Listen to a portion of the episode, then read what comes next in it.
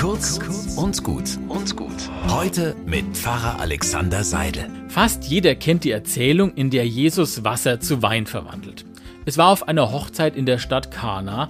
Dort drohte dem Brautpaar der Wein auszugehen. Offenbar hatten sie sehr trinkfeste Gäste.